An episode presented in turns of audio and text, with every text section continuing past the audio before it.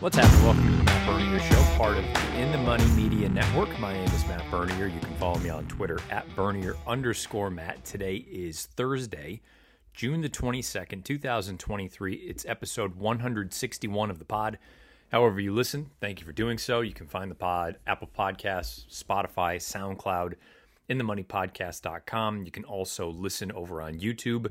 Search bar Matt Bernier Show. You'll get this episode along with the 161 prior. As always, please rate, review, subscribe, give us a thumbs up, thumbs down, uh, comments, any kind of interactions. The more the merrier, for better or for worse. If you've got negative opinions, uh, please, I'd still like to hear those. Uh, positive opinions, sure, up for that as well. Um, and the beauty of any of these feeds, specifically the In the Money podcast feed and the In the Money media channel over on YouTube, not only will you get notified when my shows pop up, but you're going to get notified when all the shows that In the Money Media produces come live, whether it be the Players Pod, whether it be JK Plus One, whether it be Horse Players Happy Hour, whether it be anything. Anything that In the Money Media pumps out, you're going to get notified if you subscribe to the feeds or if you subscribe over on YouTube. Again, make sure if you're on YouTube, the bell icon's lit up. This week's show, uh, a week, two weeks since the Belmont Stakes, Triple Crown wraps up. I've said it before. I look at the racing calendar as two six month periods. The lead up to and including, I guess it would be a little more than six months, but effectively, I'm looking first Saturday in May to first Saturday in November. So the time through the Breeders' Cup is Breeders' Cup time. And then once Breeders' Cup comes and goes, all attention shifts to the three year olds. If you can hear my kid upstairs yelling, it's lunchtime. Um, but then it just starts over again. Once the Triple Crown comes and goes, then all eyes go back to the Breeders' Cup and kind of looking toward the big races at the end of the year. And I think that starts now. In just a couple weeks, we're going to have the Stephen Foster. It'll be run at Ellis Park as opposed to Churchill Downs, but that's going to be a very important race which will then propel some of those horses on to the Whitney at Saratoga, which could then lead you to the Jockey Club Gold Cup or any number of different spots. Same goes for fillies and mares. We just had the Ogden Phipps at Belmont. Before you know it, we're going to start rolling into the Clement L. Hirsch out west at Del Mar. We're going to roll into the Personal Ensign at Saratoga. I mean, I'm really kind of stating things that everyone already knows now. But I started looking at it, and I'm not thinking necessarily of the three. She is not happy of the three year olds in general because at this juncture, I don't think any of them, and it's not fair to judge them at this point because it's still early. I'm a big believer of three year olds improving over the summer, taking a pretty significant leap, some of them, to possibly be able to run and be competitive with the older contemporaries. But at this juncture right now, none of the three year olds are fast enough, really, in any of the glamour divisions. They might be close, but they've still got a ways to go. And maybe we'll I'll speak differently to them in about two months' time. But if you go through and look, I was just kind of thinking after looking at some of the results from Belmont weekend and thinking a little more about not just the horses that won, but the divisions themselves. You can look at this kind of from two different ways. And that's what this week's show is going to be about. And I'm curious to hear everyone else's thoughts, uh, if you agree or disagree you know the drill. Twitter at Bernier underscore Matt. Although to be fair, I don't want people thinking I'm ignoring them. I just have so many of my sort of notifications narrowed down to filter out all the bullshit. So if I don't reply to you or I don't hit the little heart button, it's it's primarily because I didn't get it. I didn't see it. If you have something pertinent that absolutely needs to go through, you can certainly send me a DM. Uh, that's probably the easiest way to go through, but you still need to have you know, your email certified and all this other shit. But neither here nor there. The easiest way is beneath the video player on YouTube. When you look at the Breeders' Cup races themselves and their corresponding divisions, okay, so think of the classic. You're primarily looking at the older males. You could be looking at three year old male. Um, I guess there's a chance you could be looking at a distaffer or a, a older female. That seems highly unlikely, but in the past it's happened with the distaff, you're looking at the older females. With the sprint, you're looking at male sprinters, possibly female sprinters, but primarily male.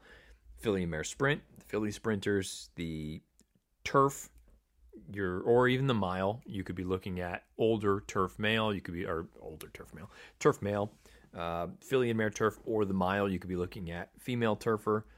And then with the turf sprint, you know they they don't really have a division of their own from a, an award standpoint, but they do have their own race on Breeders' Cup Saturday. And it, it, I know there's a long way to go. Injuries happen, horses get hurt, horses don't do what we think they're going to do, someone else jumps up, this, that, and the other. When you kind of go through each of those divisions and their corresponding year end awards for from an eclipse standpoint,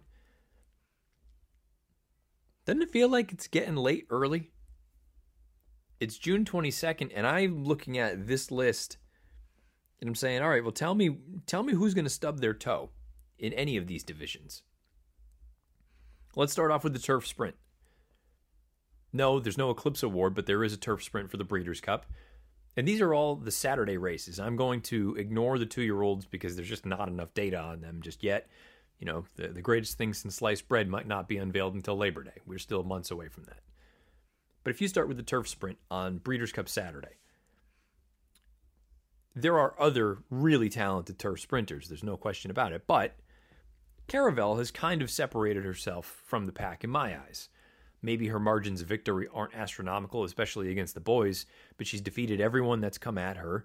The Breeders' Cup, the configuration of the turf sprint this year at Santa Anita, that's going to work a hell of a lot better for her than if they ran it down the hill at six and a half, which it's a shame they're not, but that's another conversation you know, she's going to be and she deserves to be, I think, the favorite in any race she runs in from a turf sprint standpoint.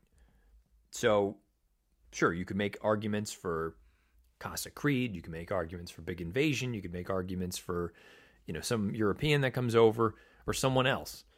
But right now, it seems to me pretty clear that she is boss. Okay, so there's one division.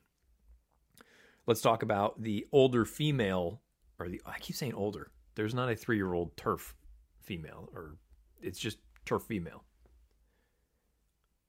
She could be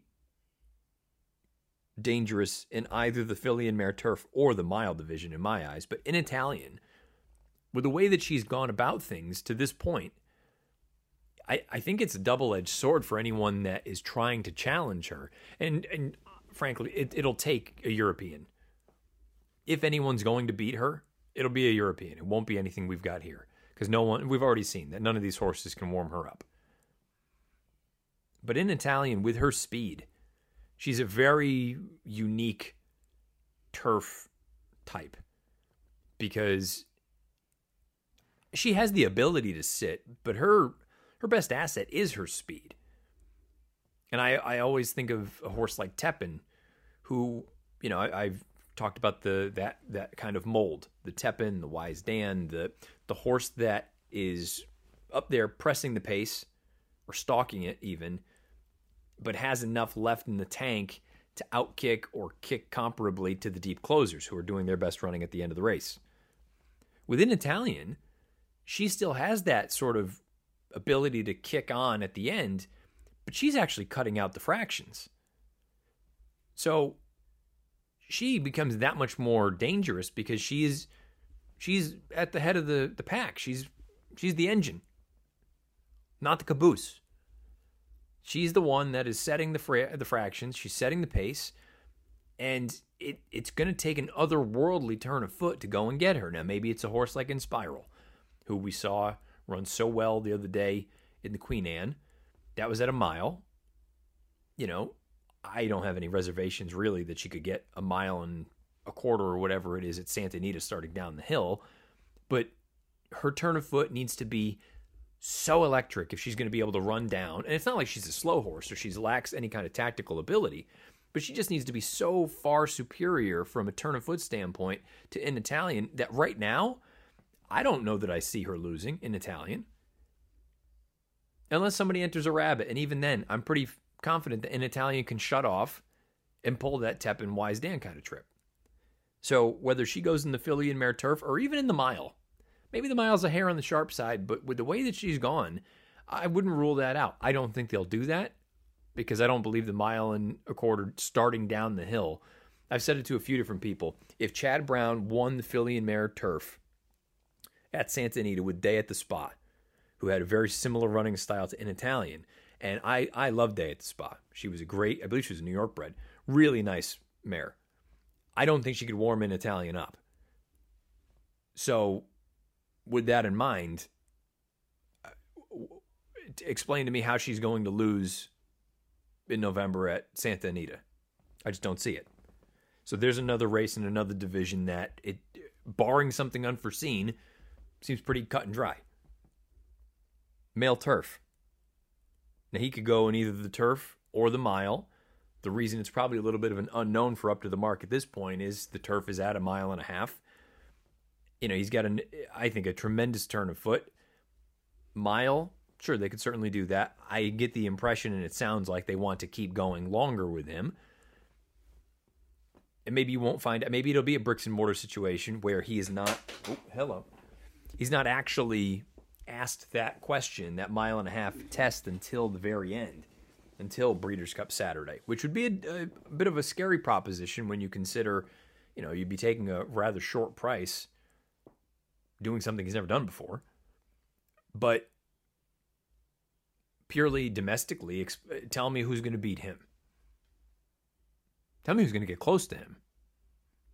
He's beaten up on some pretty decent European horses. Never mind the Americans. So if the distance doesn't get him beat, he's right there. Eh, you know, it certainly depends what comes over here. That horse that ran the other day that won the Prince of Wales, Mostahdaf, he looks really good, but it sounds like they are content keeping him at a mile and a quarter. And I don't know that they're in a rush to run him over here in the United States. He's got sort of a global campaign. He starts the year over in the Middle East, takes a little bit of time, goes back to Europe, and now looks like he's blossoming into a, a potential superstar at those middle distances. But beyond that, barring something crazy coming from Europe, Up to the Mark's not going to lose to any of these horses here in the U.S. He's just not. He's not much better than everyone. You could make the argument he is among the best turf horses we've seen domestically over the past 10 years. I think he's already established himself. He's there with Bricks and Mortar. He's probably there with an Animal Kingdom. Uh, he's probably there with. He's already probably. He hasn't accomplished as much, but I would say he's talent wise, he's right there, if not more so, or better than Point of Entry. I mean, he's he is a proper proper racehorse. So there's another division and another race that's potentially, as far as the American hopes are concerned, locked up. Female sprinter. you know, for the filly and mare sprint, you know, you you could certainly see some of these three year olds take a step forward. I just don't know that I think any of them are potentially of this caliber. But Goodnight Olive, you know, maybe her running style will end up being a bit of a, a problem, but she continues to defeat all comers. Whoever comes to try to take her on, she just goes out there and beats him. And she's beating good horses. I think Wicked Halo is extremely talented. Like Monterey is very good, and I know you know the trip got her beat at Churchill, but I'm I'm not in a rush to play against Goodnight Olive. Maybe on figs she doesn't tower over the field like some of the other horses we've already talked about, but very similar to Caravel. You know, is she head and shoulders above her division from a number standpoint? No. But there's something to be said about a horse that just goes out and wins. And it doesn't matter about what track, doesn't matter about necessarily the pace scenario. As long as she doesn't get boxed in the way that she did at Churchill Downs, she's fine. So now we're we have four Breeders' Cup races. We have four, possibly five. Excuse me, four, possibly five Breeders' Cup races and four divisional honors that seem, I don't know. I don't want to say cut and dry, but pretty cut and dry. The next one, T- tell me which male sprinter is going to be Elite Power right now with the way he's gone.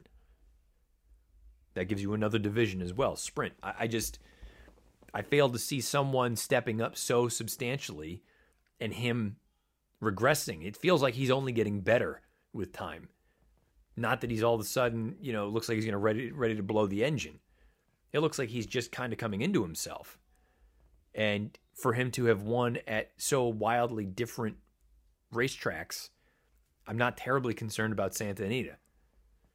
He's won at Belmont. He's won at Keeneland. He's won at uh, King Abdulaziz in Saudi. I don't know. seems like he's just a good racehorse. So there's another division in another Breeders' Cup race. Older female with the distaff. Clairiere.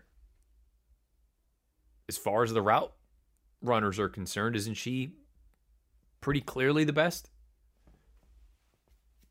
I guess maybe there are some other horses that you can throw in the mix, but I, I don't know. It, it it seems like if she's in a race, she's probably going to win. Maybe her running style and the pace scenario could potentially compromise her at some point, but I don't know. I'm not in a rush to to go and, and play against her. And then with the older males, I guess the only real question for combination of older male and classic division and maybe it's not really even an older male thing because even if Cody's Wish for whatever reason doesn't stretch out, he's still going to have one turn races at his disposal. He'll also have the dirt mile, and that is the one race that I did not mention from a Breeders' Cup standpoint to this point. If for whatever reason he, he can't get nine furlongs or even 10, you've got the dirt mile in your back pocket. You've got one turn races still. He'll probably be champion older male, would be my guess. But uh, let's just assume he does stretch out. Who's beating him right now? What what horse is going to go out there and defeat him? The older males right now, I would say, off the top of my head, it's him. You've got the two Kenny McPeek runners, who I think are both very good. Rattle N Roll and Smile Happy. Uh, but you know, and Baffert, I guess, has he's got Defunded, I think is fine. Country Grammar looks like he's lost a step. Taiba, I don't know where he is. Sounds like the San Diego. Eh, fine. Uh, you know, it, it, seems kind of kind of clear that that's a division that, it, assuming he handles the two turns and longer distances, no one's beating Cody's Wish. Not right now. And it looks like he's only getting better. And I maintain, I believe this absolutely times a thousand. And it's not that this isn't the case for all horses, but with all of the history and the backstory with this horse, I feel very confident that he is only going to race if they are extremely confident that he's going to win, not just run well. And I know you can't control that big picture, who you're running against, what pace scenarios look like, this, that, and the other. But with everything, everyone knows this horse, and everyone knows the story behind Cody's Wish and Cody, the little boy himself, and the family. I cannot imagine that they are going to run this horse if there's even a question about his readiness. And again, I, I, say that it's not that there are many horses that they just show up and they say, oh, you know, maybe today, maybe not today. This is a horse that's going to be a, a heavy favorite in every race he runs in. And with everything that's gone into this sort of story, they're not going to run him if they don't think he's going to win. I just I believe that. And if that means that, you know, if he gets beat because of the distance, they're, they're not going to keep going at the distances. They'll turn him right back to something that they know he's going to likely succeed in. But I believe he's going to get the distance. I don't see it being an issue. And I just think he's, from a talent standpoint, head and shoulders better than everyone else. So I guess in summation, summarizing, what does all this mean? Well, it means that the three year olds are still a bit of a, an unknown, bit of a wild card. I suppose someone could jump up. You're going to start to see that those divisions kind of come to fruition. We've got four weeks until the Haskell, which is shaping up to be a great race. Sounds like Geaux Rocket Ride. Uh, it sounds like Arabian Lion. An Arabian Lion is not a horse to completely dismiss anymore. I'm still skeptical about how far he truly wants to go. But but on numbers and talent, he is as good as anyone. And I suppose there's a scenario in which maybe the distance ends up biting him in the ass. You know, here I am anointing Elite Power as just sort of he's going to win. Well, Arabian Lion's pretty fast. So if for whatever reason they can't get the distance with this horse, and you have options then. You can turn him back to six, which might be a hair on the sharp side, but I don't see any reason why he couldn't do it. Or in all likelihood, you look at the dirt mile and he can kind of nix go a field like that and just you know run them off their feet. Beyond those horses, perhaps Mage shows up at some point here. I think we can all look at that Preakness and say, hmm, not great. Not great, right? National Treasure is fine. I'm not trying to take anything away from him or Blazing Sevens. They ran 1 2. They ran the best races that day at Pimlico, but the numbers would seem to back up my what my eyes are kind of saying that neither of them are spectacular. And I suppose Arcangelo is a true wild card because he is still lightly raced. He is seemingly getting better as time goes on. He's bred to get better as he gets older. So maybe Arcangelo is one that can throw his hat into that older division or the, the classic division. Um, let's not forget about Forte. Let's not forget about the Brad Cox runners. And that's going to kind of roll into how we'll wrap up this week's show. It's not even really handicapping it, but it's tying it into this discussion of who could possibly be a horse to run with a Cody's Wish or maybe a three year old that we have not seen the best of. Two Phils makes his return in the Ohio Derby on Saturday, but I, I have a funny feeling there's a chance that he's actually not the favorite. And maybe that's totally, you know, misguided and I'm, I'm trying to get too cute with this. But with the way that Arcangelo came back to run and win the Belmont, I think everyone, when you watch the race in the Peter Pan, Bishop's Bay looks like he is going to go on and win, and he just never goes by. Maybe it's a combination of things, but I think Bishop's Bay, for how lightly raced he is, he is extremely dangerous to continue to improve. And he goes out for Brad Cox's barn. If there is a three year old that has not truly stamped themselves as a contender, not just for that division, but maybe even bigger, maybe it's a Bishop's Bay. Because on numbers, for how lightly raced he is, he has that sort of upside that you can project and say, maybe we've got 10 more points in us from a Beyer standpoint on the Beyer scale. Maybe we've got a negative two Thoro-Graph in our back pocket at some point. Haven't seen it yet, but maybe we've got a, a 128 Timeform US rating. That's going to be a very interesting race at Thistledown on Saturday, the Ohio Derby. Two Phils comes back, and I love Two Phils. I think he ran the best, most complete Kentucky Derby. He didn't win, but given his sort of vicinity to the pace, which was hot, and his finish, I think in totality, he ran the best race. The Derby itself, it's too early to say one way or the other if it was great or it was a little bit subpar, but it has not proven to be electric to this point.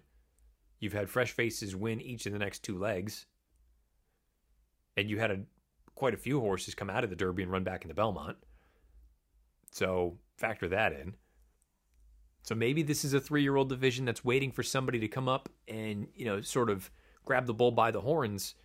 And with what he's done so far, how fast he's run and how little he's run, maybe Bishop's Bay is the kind of horse that we can look at and say, as we get to uh, making it up, the Travers, oh, actually, he's the best three year old of this crop at this point, anyway. Just some some overarching thoughts on where we stand with a number of these divisions and potentially what it could mean come Breeders' Cup weekend. Let me know your thoughts beneath the video player on YouTube or again on Twitter at Bernier underscore Matt. Uh, I'm going to head to the airport shortly, head down to Monmouth Park for this weekend. Be down there with Larry Collmus going over a number of races. Looks like it could be a rather soggy weekend. And then I will have a little stretch here at home where next Wednesday, Thursday, Friday, I will be on FanDuel TV, but I will be here at home. And then the following week, I will be working Wednesday through Sunday here in Maine before making a couple more trips down to the Jersey Shore. And then I will be working the month of August from home. So, looking forward to the next few weeks. Should be some great action. Looking forward to the Haskell. I think that could be a very, very, stating the obvious, it could be an important race. It's always a good race. But I think this year, particularly, it could be could be a bit of an enlightening race especially for some of these horses that need to prove that the distance is not going to be the thing that bites them. If they do, sky's the limit. Thank you for listening. Thank you for subscribing. As always, Apple Podcasts, Spotify, SoundCloud, YouTube, Uh, search bar Matt Bernier show. You can get this show along with the 161 prior. Until next week's show, best of luck however you play, whatever you play, and wherever you play. This has been episode 162 of the Matt Bernier Show.